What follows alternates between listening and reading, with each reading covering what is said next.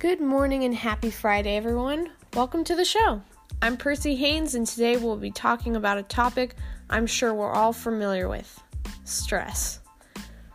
None of us like stress. For most of us, it makes us uncomfortable, but stress plays a key role in our lives. If we didn't have it today, we would still be in elementary school.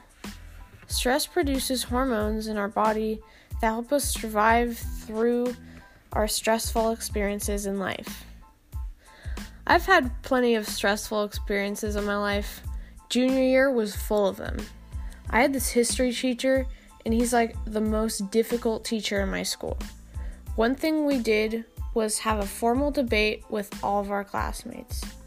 So we stand along the side of the library with 15 other people facing around 15 other people and it's dead silent except for a teacher just tapping the end of a stapler down on the desk as a timer, waiting for anyone to speak to make some sort of debate. I could choose to speak or stay silent, and I spoke for the first of many times in the span of that three week long debate. But each time was as stressful as the last one.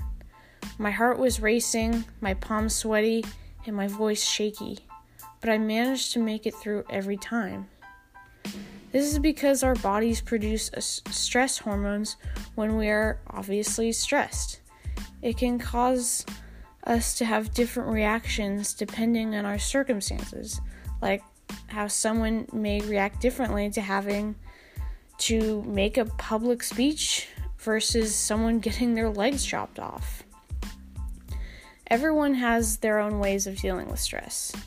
My favorites that I use is simply watching a YouTube video or drawing. I'm really loving reading. It's probably my favorite stress strategy ever. Some of us, some others to try are exercising, listening to music, engaging in fun activities, having a healthy diet, and getting a, on a good sleep schedule. It is best to find a way to cope with our stressful situations because life is difficult, but it's also wonderful. And we don't need to fear stress, but rather find a way to appreciate all it does and gets us through.